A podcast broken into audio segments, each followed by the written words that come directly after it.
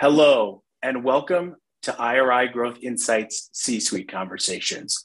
I'm your host, John McIndoe, Chief Marketing Officer here at IRI. IRI leverages forward looking insights to help companies in the CPG, retail, healthcare, and media markets grow their businesses. Our purpose is to reinvent how people make decisions, take action, and optimize performance by unifying technology analytics, and data.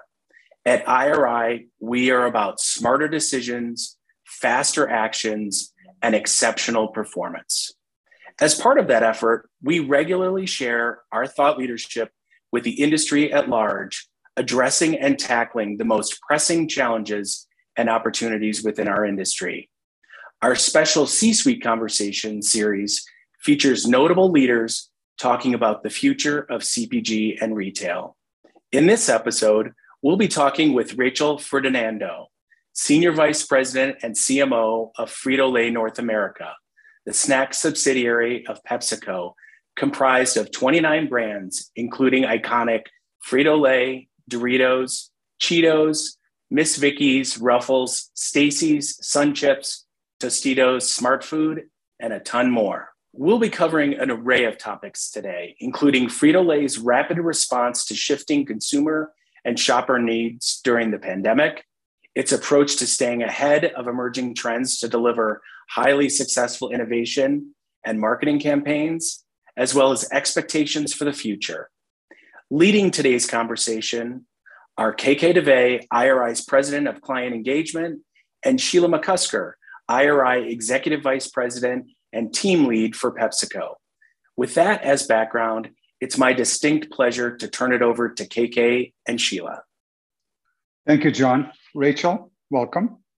Hi. Thank you for, thank you, thank you for having me. Thank you for making the time to talk to us, Rachel. So it's a pleasure. We've had several uh, discussions uh, around trends impacting the industry and how Frito-Lay has driven success uh, in this kind of uh, you know very uncertain environment and where you know there are lots of opportunities that are emerging. Would love to learn more about the strategies that have been driving your success and how you and your team are shaping what is next for your brands and categories.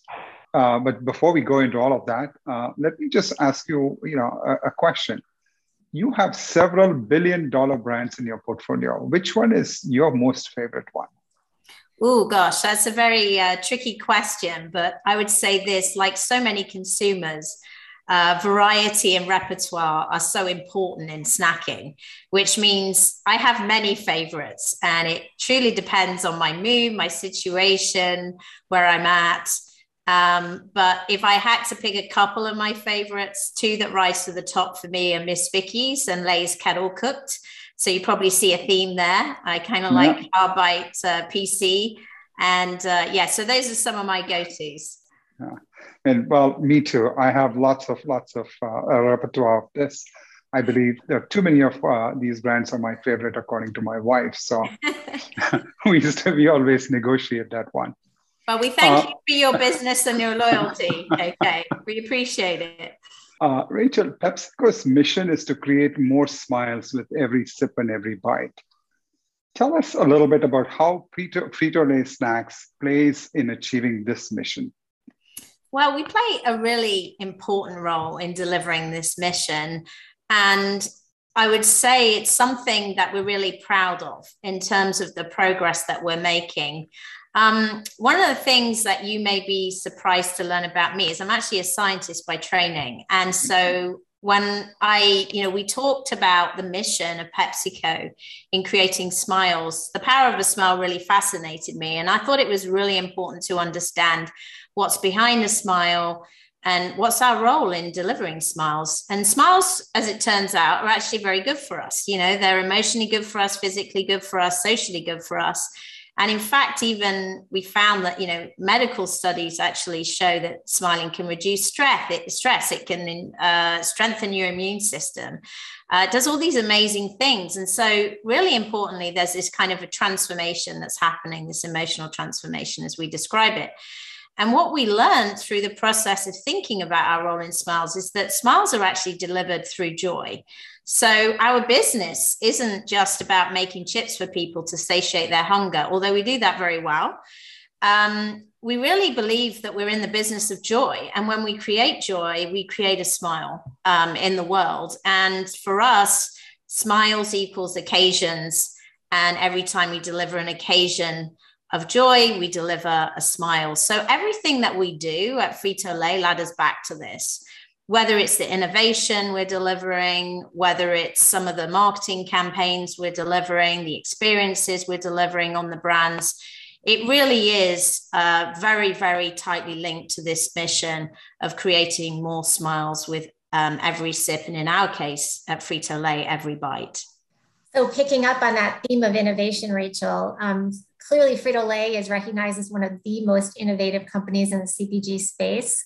And this year was, of course, no exception with the launch of things like uh, Doritos 3D, Cheetos Pop Crunch Mix, what are some of the consumer and consumption trends that you're following now and that you think will play a role in future innovation? Yeah, it's a very important question. And I think continuing to really monitor and track what's happening with the consumer and where the consumption is going, particularly in light of this pandemic, has never been more critical. And I think it's fair to say that the food industry is incredibly dynamic, and what people are seeking from their snacking occasions is evolving. And I would say the last 18 months has only reinforced that. But there are a couple of areas that I think um, we really pay attention to and, and the things that we are seeing that we believe will remain important for years to come. The first thing is consumption has shifted from out of home to in home. That's a big change. Um, the home has become the hub, which means snacking at home during more occasions and day parts is dramatically increased. And that changes what consumers buy and how they shop. We also know that during the course of um, the phases of the pandemic, in the early phase of the pandemic, we saw that consumers were really driven by comfort. They were looking for those trusted brands, those hero products I talked about earlier that really stand out in people's lives. But we saw that shift um, as the pandemic um, unfolded. We saw consumers becoming more health conscious, becoming more budget conscious, and really thinking about connection and socialization in a different way. And so that's something that we see continuing to evolve. And those trends that I mentioned will be important in the future. We also saw something really fascinating as people were spending more time at home, as people started to cook more. Uh, people started to experiment and utilize recipes more. And we actually found that our snacks and snacks as a whole were being used more as ingredients, which was fascinating to see um, consumers have started to think more creatively about ingredients in meal preparation and using our products. And for example, we saw online searches for Cheetos recipes jump 192% in April 2020, It's just staggering when you think about it. And so, in response to that, we started to orientate ourselves to how can we deliver convenient um, meals uh, things like that created the innovation around Cheetos mac and cheese, things mm-hmm. like the Bon Appetit Cheetos holiday cookbook. These things were very well received by consumers. So we think there's going to be this continued um, exploration of food um, as we um, as we go forward. And then the last thing I would say is that really we're seeing these kind of offerings increase across all consumer need states, whether it's kind of um, consumers who are wishing for discovery and celebration as they're starting to get more mobile and back into the world, as well as, as I mentioned, this notion of consumers becoming more health conscious. And we see both of those things really vibrant and strong as needs with the consumer. And so, what we're thinking about is what are all those need states that exist, and how do we continue to offer the right variety and the right portfolio to really address what the consumer needs, where they are, and for what purpose. Okay, terrific. And clearly, what you just outlined demonstrates how connected Frito Lay is to consumers. How do you stay so connected to consumers? Well, I think it starts with the guiding philosophy, and something that I'm very passionate about is I don't see us um, in the marketing team and in the brand teams as being just business stewards. We're also icon builders and magic makers. And so, what we tend to think about is when you have 94% of households that you reach, that's an incredible responsibility around scale. And it's really important when you think about that, just how much we impact people's lives every day. When you think about just the sheer scale of that. And so we're always thinking about what matters in those moments to consumers and how can we bring this little bit of magic, which is where that notion of magic makers come comes from. And it is really about having both innovative products and innovative marketing. And so we're always focused on our fans. What's really going to deliver that joy that I talked about for our fans? So we're always tracking and monitoring what is really driving that connection to our products? What are consumers what do they love about us? What is it that they're really passionate about? And then really leveraging the purpose of joy throughout that. And so a couple of things that i would just highlight as examples.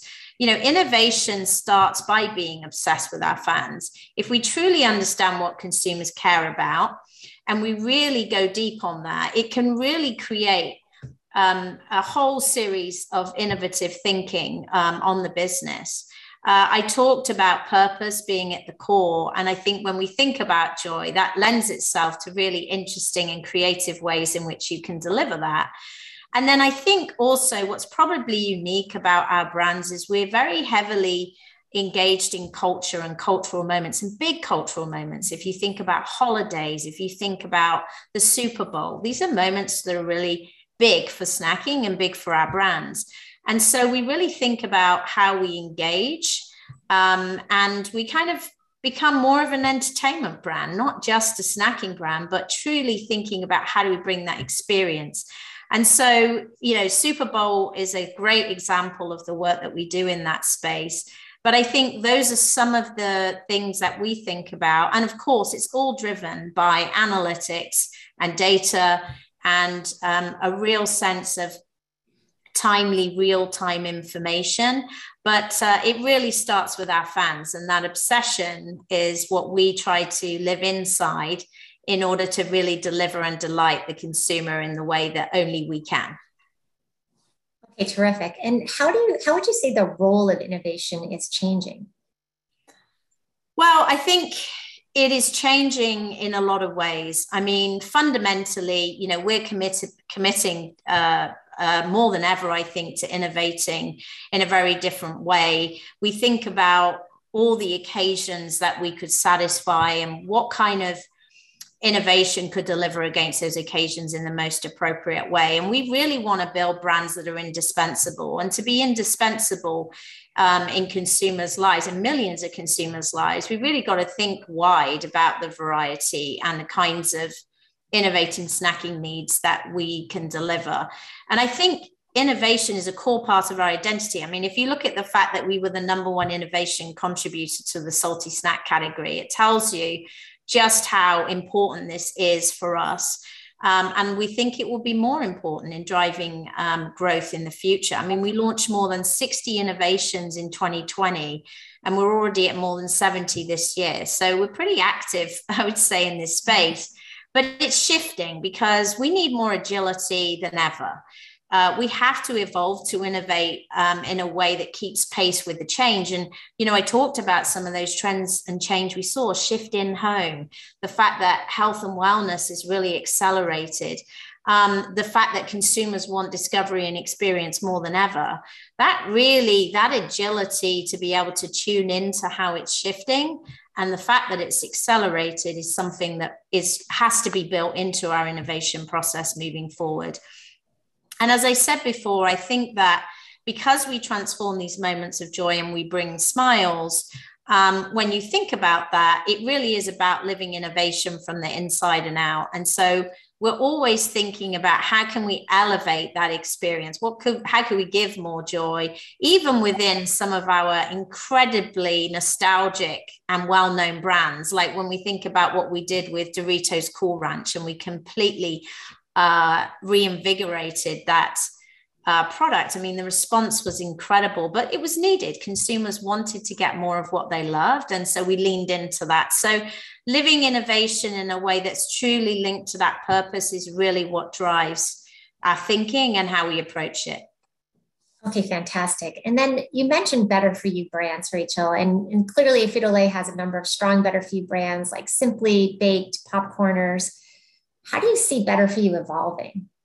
Well, I think clearly post pandemic health is not only, I mean, it was a trend already, but it's increased. And I mean, it's a priority for 91% of Americans. So this is no longer something that is for the few. This truly is for the many. And I think that's an important shift that we need to recognize. And we're seeing consumers seeking more mindful eating around um, their snacking. Um, I think including a sort of greater adoption of holistic health practices. People are becoming much more aware of what role food plays in their health. And so we've been really investing in learning and understanding more about this. And we really want to make sure that what we understand those occasions that go with that mindset and those needs, and in what form uh, do they need to be delivered? And so we've really invested in building a very expansive portfolio now because the needs of the healthy snacking consumer are not necessarily different to the other needs that we see. They want variety, they want great taste, and they want function. And so that's really driven us to not only invest in building a portfolio, but also it's becoming a growing focus for us. And so, you know, when we look at the data around just global health and wellness, the market is growing like 8% CAGR. Um, and so we just see huge opportunity for growth. But most importantly, it's really delivering against all of those consumer needs that exist across all aspects of snacking. Okay, thank you. So I'm going to turn things over now to KK to talk a little bit more about marketing and media.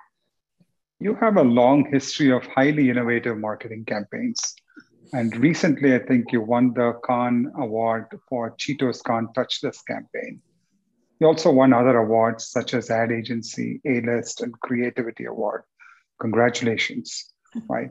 We want to kind of double click a little bit on on marketing these fun things like how is your creative process how is what's the inspiration for this campaign come from how, how are you kind of changing your creative process uh, so could you talk elaborate a little bit on that rachel yeah, absolutely. Well, first of all, thank you for the congratulations. We were absolutely thrilled with the Grand Prix, amongst other things that have happened this year. So uh, it's incredible recognition for a wonderful team that I have the privilege to lead.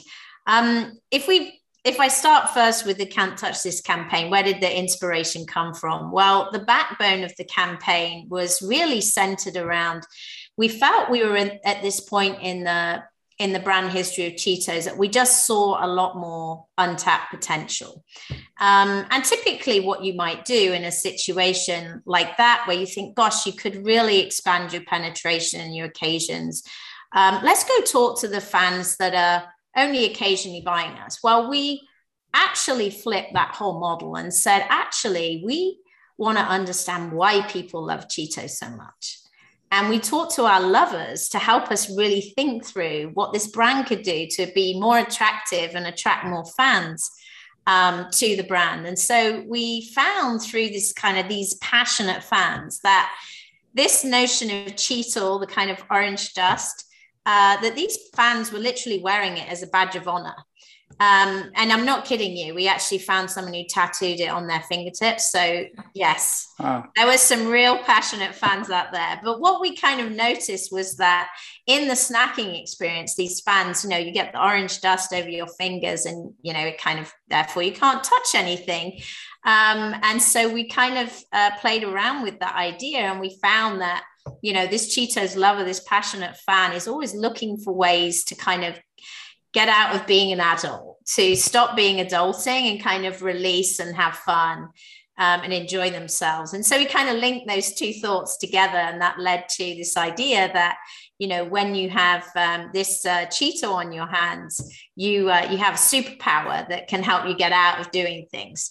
And so that was the kind of genesis for it. And obviously, it's taken on an incredible uh, momentum and been hugely successful. And we brought that back to Cheetos back to the Super Bowl for the first time in 11 years. So, uh, yeah, and the rest, uh, you know, is history. So, a really interesting, I think, way of thinking about how to really lean into what a brand strength is and then how to kind of extrapolate from there into making the brand more attractive so to speak to uh, to fans who also want to be a part of that I'm going to test my superpower next time I eat Cheetos. It's one of my favorite brands too. Uh, and I will I'll be in touch with you if it uh, doesn't do magic. Uh, more seriously, how has your creative process and you know evolved, particularly now that there's so much of digital campaigns, you know, speed, technology. You know, just talk to us a little bit how um, you know you guys think about that. Well, I would say the pandemic has really been a catalyst for a lot of change, um, for sure. And I think, like most companies, we've had to adjust uh, to working in a different way in a virtual world. Um, and so, this pandemic has really taught us to be more agile in our own production processes and leverage, I think, innovative ways of doing things because, you know, we were all working remotely. Um, but we found that it actually could become an enabler. I mean, we started to really invest, I think, in the quality of relationship with our creative partners. Um, because you've got to be able to function in that virtual world. And so it really requires a lot of trust, high collaboration, and I think a lot of mutual res- uh, respect. So we kind of doubled down on that. We've got great relationships with our partners. That's what yields this history of great work but we had to pivot and really lean into that in a different way and so that kind of created the foundation but the other things that we've done from a creative process standpoint is we strengthened our internal capabilities so we mm-hmm. really moved much more towards our internal agency d3 as they're known actually won um, internal agency of the year with Ad Age, which is just oh. a huge moment to be proud of. And it was really off the back of the work that they had done throughout this pandemic. So it really showed us that strategically we've made a good choice there to really lean into that. But really, um, having this internal capability means we've shortened our timelines more than ever. Um, we've um, really uh, expedited things in a completely unbelievable way at such speed. And that's given us an advantage that we didn't have before. And I think we're now saying, okay, that's something that we want to continue to build and grow, even, you know, post pandemic. Um, also, I think we think of agility now not as something that um, is aspirational. We think it's the new normal. I mean, if you're not agile and keeping pace with the rate of change externally, then you're not keeping pace. And for us, um, we see so much change, consumer sentiment, just changing at an unparalleled rate that we've got to be ready to pivot at any moment. And that's really what this pandemic has been, I think, a complete training in. How do you do that? And so we put in place really much more timely measurement and tracking around where consumer sentiment is going how is it shifting what is it doing to behavior and that then is linked to our internal creative process as well as how we were working with our external creative partners and that's led us to an incredibly agile and fast expedited process which is something we've benefited from and we want to continue to grow over time. It's fascinating to hear about D3's award. So congratulations on that. And thank you. Ag- agility is the name of the game, I think, in all of our core business processes going forward. How has your media shifted over the past year in particular? Right. I mean, are you doing a lot more DTC, more digital? Uh, just talk us uh, and what's the role of traditional media? So just elaborate on that a little. Yes, bit. absolutely. Yeah, happy to. I think, you know, frankly, there's so many new channels and technologies emerging every day. Um, that's, that's an exciting prospect, I think, for a marketer yeah. in terms of experimenting and looking at new ways to connect. Um, and it allows us to get closer to consumers in ways we couldn't have imagined maybe five or 10 years ago. But the downside is the complexity. It's never been more complex than it is today. And we talked a little bit about agility. That's why it's so important, but it's also really important, I think, to think through truly how do you connect all of these things together, which I think is a journey to come. Um, but also, how do you measure? How do you really measure in an effective way? So that's kind of, I think, the macro situation we're seeing. And then, in addition to that, when you have brands like ours that are really entrenched in culture, we have got to be thinking about how does media play a role in culture and culture play a role in media. And so we're very passionate about really trying to find cultural moments, follow culture, what's happening, and ultimately create it. So we lean in heavily from a media perspective into cultural moments, which obviously is going to inform our media mix quite considerably. But I would just say that, you know, we continue to think through within the digital space the fact that we've got Gen Z millennials and even now alpha consumers live on innovative platforms. They're early adopters, 70% consuming content on mobile. I mean, literally, that's the name of the game. We've got to be in places like all social media platforms, streaming audio, podcasting, gaming. You know, there's just so many aspects to how those consumers, which are, you know, generally enjoy snacking quite a bit, um, really important that we understand where they are and how we are connecting with them in those spaces and driving our media investment to be aligned with that. So we continue to prioritize channels where consumers are choosing to spend time. That doesn't mean there isn't a role for uh, television and linear television, but it's just that we have to really think about how the consumer is flowing across uh, those touch points and really adjust. And it varies depending on the brand. Um, and it really varies depending on the scale as well. So uh, we get, you know, the benefit, I think, of really managing kind of small emerging brands and we can be highly targeted and really lean into some of these platforms to really build these brands um, and at the same time, we benefit from from from a cultural perspective, some of these big stage moments like Super Bowl, etc., where we are looking at much more scale because the brand itself is much more mature and reaches a much bigger audience. The, the last thing I would say is you mentioned D2C. Snacks.com was a major shift for us. I mean, we got that up and running within four weeks, and it allowed us to get products directly to consumers. And that really came out of this notion of moving from a sell to a serve mindset. When the pandemic hit, we were deemed essential. Consumers were wanting to find us, needing to find us. So it was just a really great mechanism to give another access point for the consumer and really link into consumers' uh, shopping preferences really at that time. So that's been a really interesting change for us and something we continue to learn and um, uh, and evolve over time.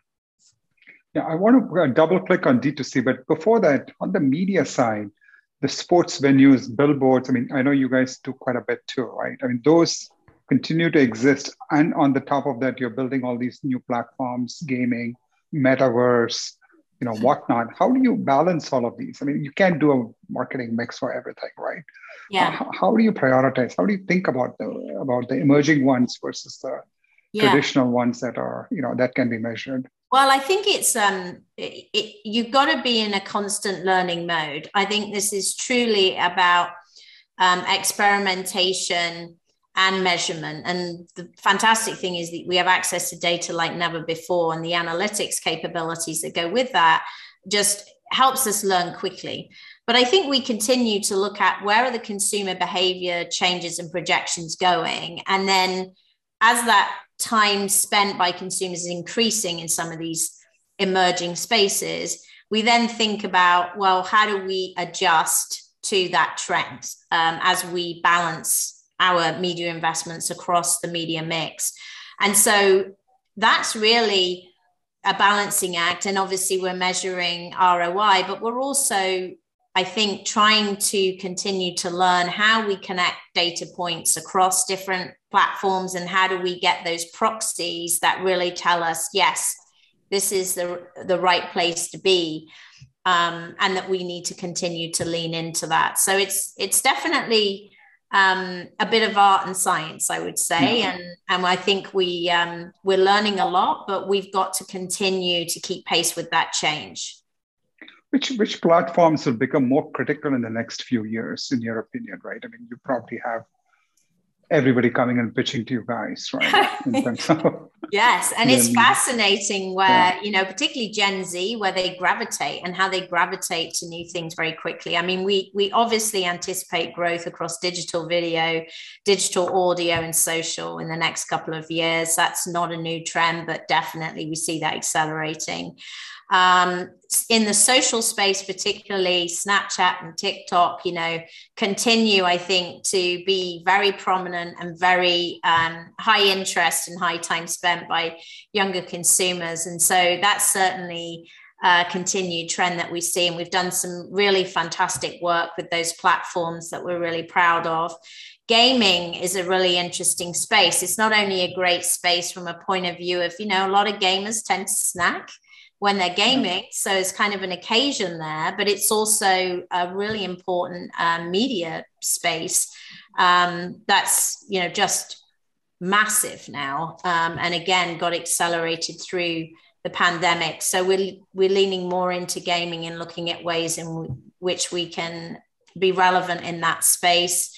We also interestingly think that live events and tentpole programming will grow in importance um, because these cultural moments have become really important for consumers as a way of kind of connecting back to joyful moments in a, in a time when it's not been that joyful. So we think that's something that will still be important for us uh, moving forward.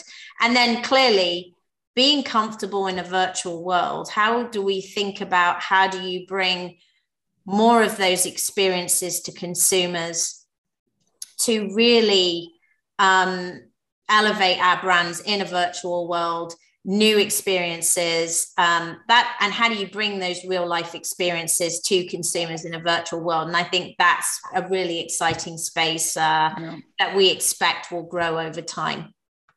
Everybody's uh, investing in now in metaverse right? So it's going to be interesting uh, uh, just coming back to DTC, um, what are some of the key learnings from uh, Frito-Lay perspective that you would be comfortable sharing?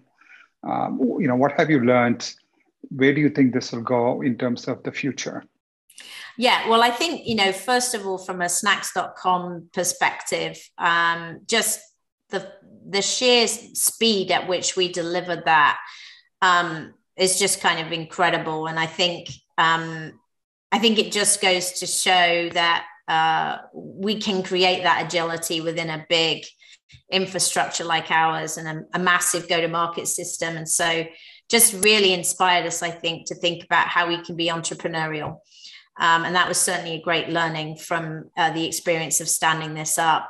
I think the other thing is just it's such an amazing vehicle to learn about how consumers feel about what you do. It's an incredible tool for consumer feedback. Um, and it's just the kind of level of data that we can get from a first party perspe- uh, perspective is just amazing. Um, and it's helped us think about how we can adapt our offerings in real time. You know, for example, I mean, I, I, maybe you saw this, KK, but we launched a pilot to make your own variety pack where mm. you could actually personalize your variety pack to absolutely down to the bag. What do I want inside? What's my ideal mix? And, you know, we did this as a pilot. We didn't really make any noise about it, but somebody discovered it and put a video on uh, TikTok and it went viral. Oh, and we had 45,000 orders in a day which is just incredible. And so, based on this, we've learned, gosh, you know, this is a way in which we can evolve. We can really deliver this personalization, um, and we can do it in a way that we're learning what's working with the consumer. So that's been um, incredible. And I think also um, linked to that is just the importance of taste. How taste will still be so is so important in food in general, but the flavors that we offer and what flavors resonate and how the flavors kind of show up on different um, types of snacking in different occasions, need states. And so, you know, we've tested at times nine different assets, uh, mm-hmm. three different message territories, just with flavor forward messages, just to see what drives conversion um, what kind of assortment and how do you play that very well for the consumer? So that's been really interesting uh, learning for us. And then of course this personalization at scale. How do we truly think about personalization and how can we use snacks.com to really offer uh, different parts of the US and that regional local play? How can it play a role in that if it's not readily available for the consumer there, but they still want access to it? So it's got a lot of interesting levers yeah. that allows us to pull that we can't do necessarily through more traditional routes. Fascinating, fascinating. I'll turn it over to Sheila for a, a little bit uh, uh, on insights and analytics. Sheila, over to you. Perfect. Yeah, thank you. Um, Richard, you frequently noted the importance of insights in order to keep the consumer at the center of everything you do. Can you please provide an example of how insights really help to shape a particular campaign? Yeah, absolutely. I mean, I, you know, as as um, as I mentioned before, I think really understanding what motivates and excites consumers on an emotional level is something that we believe is important in, in how we craft these moments of joy at every touch point. So that's sort of how we think about it. And really leaning into behavioral data. So that really lies at the center of our decision making strategies. And I often talk about if innovation is the lifeblood insights or the oxygen, that's how I think about it for the brands. And so, I mean, a great example I think of this is when we um, we kind of relaunched Doritos. Uh, under this notion of Doritos takes you to another level. It's always been a bold snacking brand, but we felt that when we talked to our Gen Z consumers who were undergoing, you know, this massive generational shift, we found out that for them it was about self expression and having brands that allow them to express themselves. I say all of that because what we found out was that this disruption that the brand was facing with this generational shift is that this this Gen Z consumer they were growing up they're fully the they're truly the first generation that's grown up in a digital world. And so we were sort of saying, how do you create an advertising campaign for a generation that can't stand advertising? That's a bit tricky.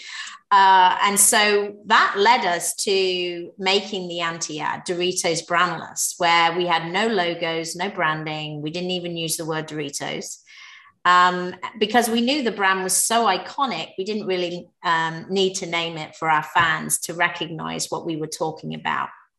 And it was a really bold move, but it came truly from the insights that we had gathered about what Doritos will need to, what it's going to need to mean to this consumer and what it's going to have to represent. And so we took a really bold move, but it really paid off. And we got massive engagement and even handed over our social platforms to Gen Z consumers to really um, how, you know, not advertise to them, but actually create with them. So that's a great example, I think, of where behavioral data and insights really drove something uh, special.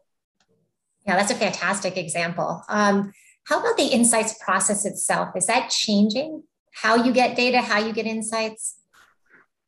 Yes, I mean there's a there's a few different ways that we're seeing the role of insights evolving for us. Um, whether it's from a consumer facing perspective, you know, the help of AI and leveraging this kind of machine learning is helping us generate, I think, faster, more impactful insights.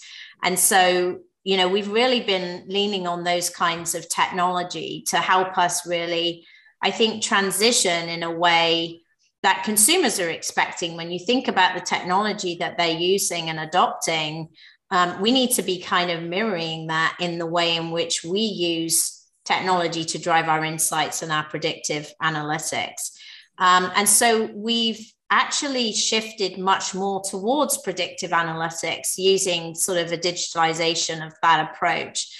And so we've developed a suite of tools under this kind of what we call this overarching umbrella, which is 360 always on insights engine.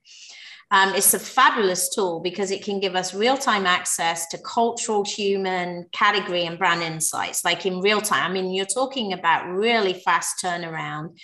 And it's moved us from being in a world of doing research with long lead times to you know having a stream of knowledge within our business sometimes within hours sometimes within under an hour um, and so we've done things like partnered with Black Swan to develop a platform which is called Trendscope that looks at trends, growth, forecasts around things like even ingredients, benefits, themes, flavors. So it's really powerful in terms of giving us really um, impactful data, but all driven through technology. Um, change compass is something that helps us understand macro forces, human drivers, cultural tensions that exist within, say, the food uh, world and food trends. That's really a fascinating tool.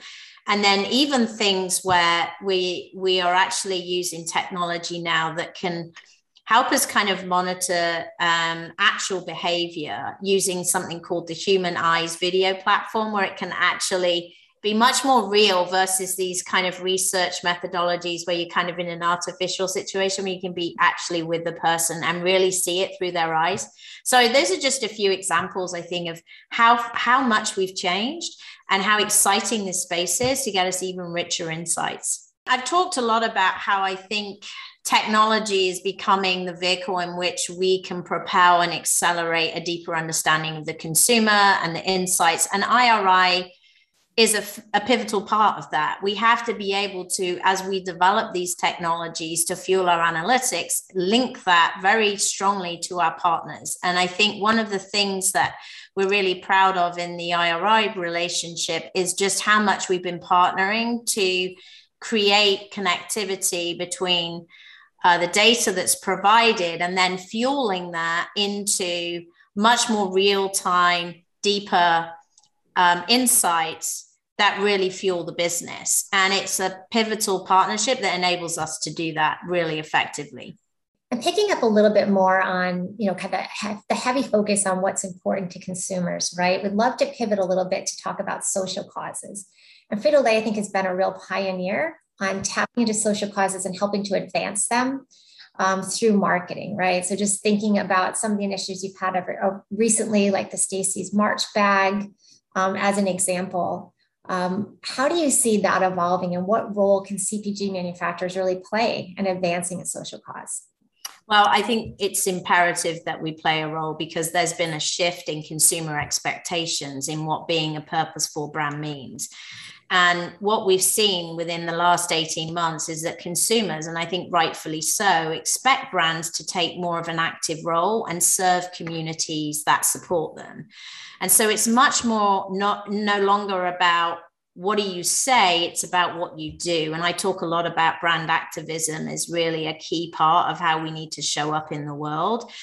Um, but you can only do that where you have permission to take part and so this you have to be authentic you have to think through the purpose that you serve in the in the world and leverage that to really think about how you can support and make more impact um, on people and on society in general. We've done a number of campaigns in that area, but I think this is something that we really believe is going to be the norm and it is an expectation of consumers.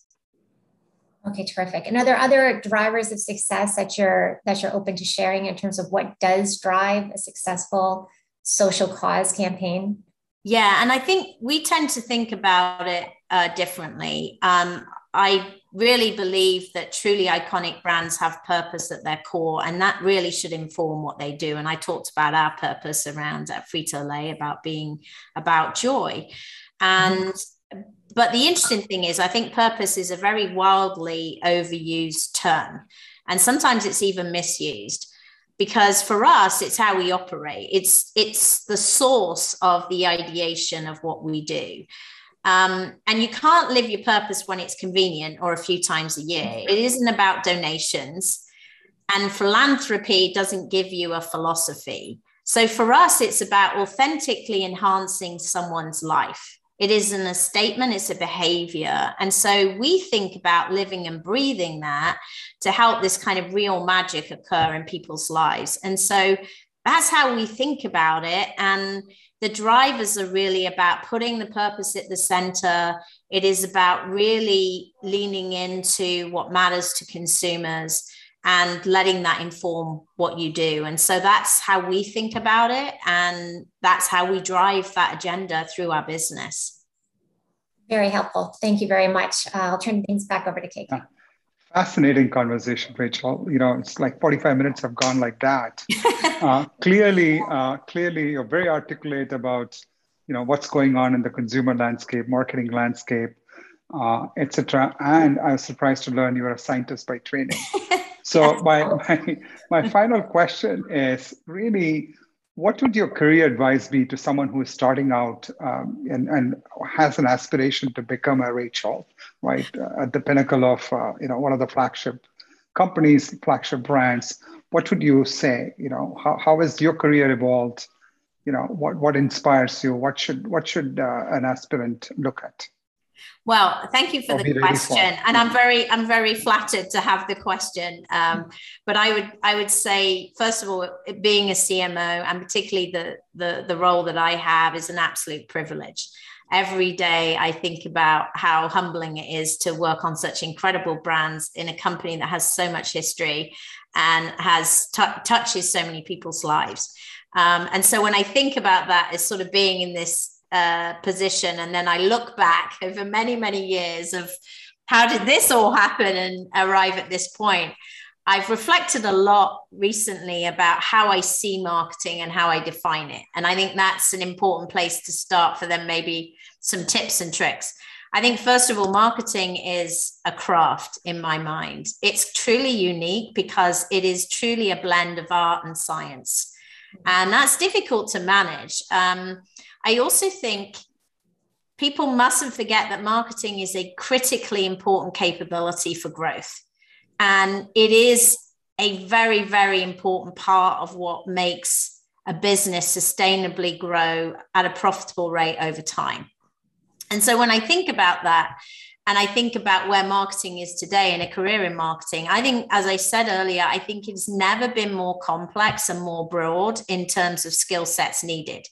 So I think if I'm talking to someone out there who's thinking about a career in marketing and aspires to be a CMO and to get on a CMO track, I think now it's critical more than ever that early on in your career, you get as many of those core competencies and skill sets under your belt as you can.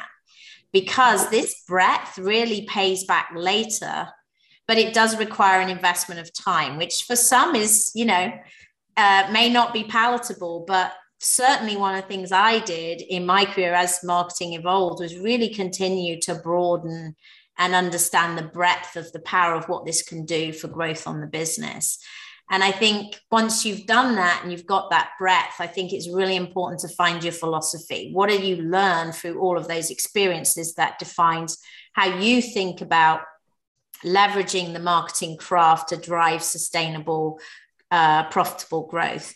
And so find that philosophy because it's going to help you chart your course, I think, to, to being a CMO. So I hope those are some good words of wisdom. Um, but certainly it's a wonderful uh, aspiration and career. And as I say, I feel incredibly humbled and privileged to, to be in this seat and stand on the shoulders of many CMO giants before me. There's a lot to learn from this uh, from this conversation, and thank you so much for your time, uh, Rachel. Over thank you. you. I was delighted to be here and thank you for having me. It's a real uh, privilege. So thank you so much. Thank you, Rachel, KK, and Sheila. This has really been an incredibly interesting and insightful conversation. Such passion, excitement, and a focus on action to evolve and to win. From one CMO to another, really very inspiring to be part of. I'd like to go ahead and recap a few of the key themes that I heard today. Rachel, you talked about your most favorite brand.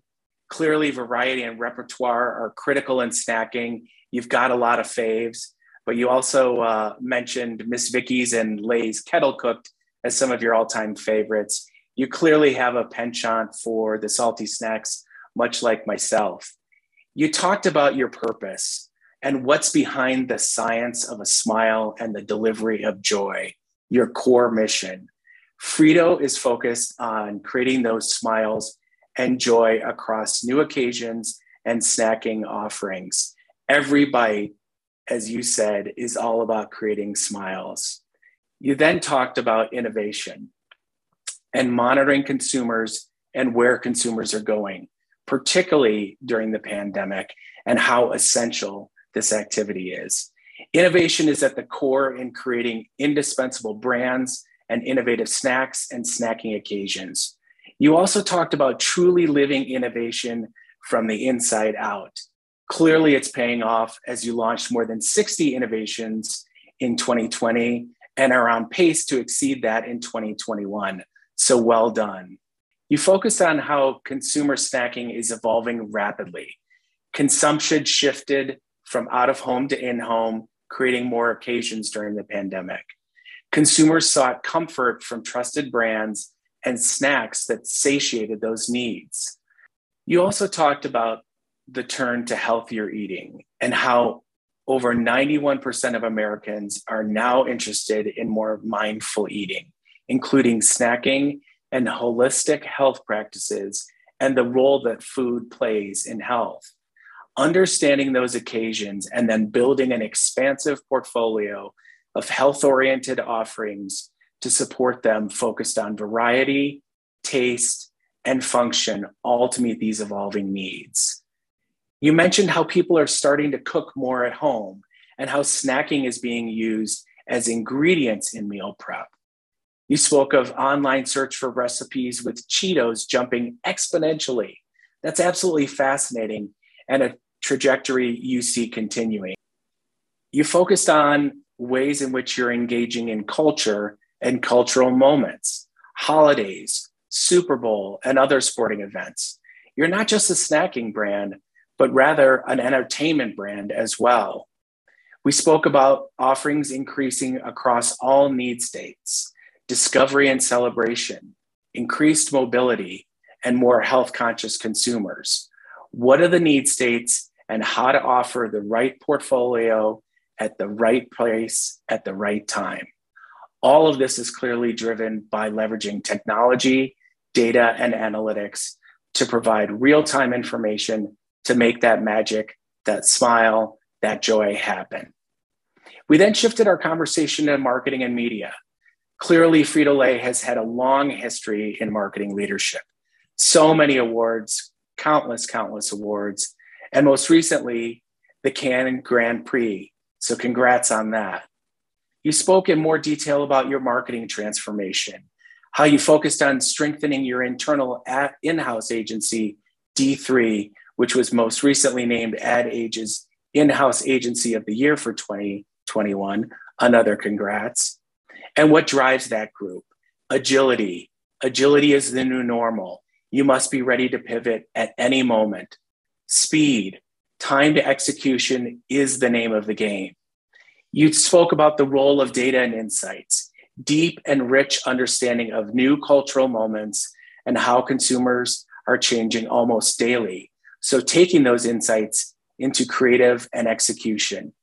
You talked a little bit about leveraging AI and machine learning and predictive analytics from partners like IRI and systems such as your 360 always on insights engine to deliver faster, more impactful insights that con- consumers are now coming to expect from companies such as Frito Lay.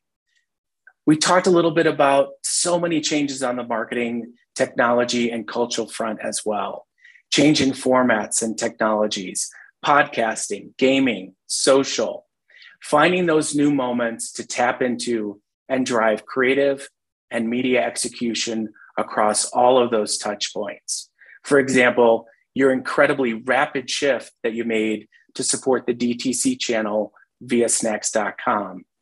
Personalization and scale across all channels to all consumers from Gen Z to boomers and beyond. We also spent a little bit of time talking about social causes, certainly core to Frito Lay, and an imperative that Frito Lay continues to play a role in, such as your recent cause driven program for your Stacy's brand. Consumers now today expect brands to take active roles and serve communities. You can't just say it, you must do it. It's not about increasing donations, but authentically enhancing someone's life or their community to make a real impact. And then we closed out with some great career advice. You talked about marketing as a craft, a blend of art and science, and that we all must treat it as such. You spoke about marketing being a critical growth driver and a capability that is essential um, as companies look to expand and grow, and how it requires new skill sets. From an advice perspective, you talked about broadening yourself. And for younger professionals just getting into the space, getting as many of those core competencies and skill sets under your belts as quickly as you can, and then finding your personal marketing philosophy and leveraging those new capabilities to drive your career forward. So, all in all, a fantastic conversation, and we so appreciate the time. For our listeners and viewers, this recorded conversation will be available at our website, iriworldwide.com. We hope you'll take an opportunity to review our other thought leadership, including valuable reports and a dashboard of our economic indicators. And with that, have a great day and thanks for watching and or listening. Take care.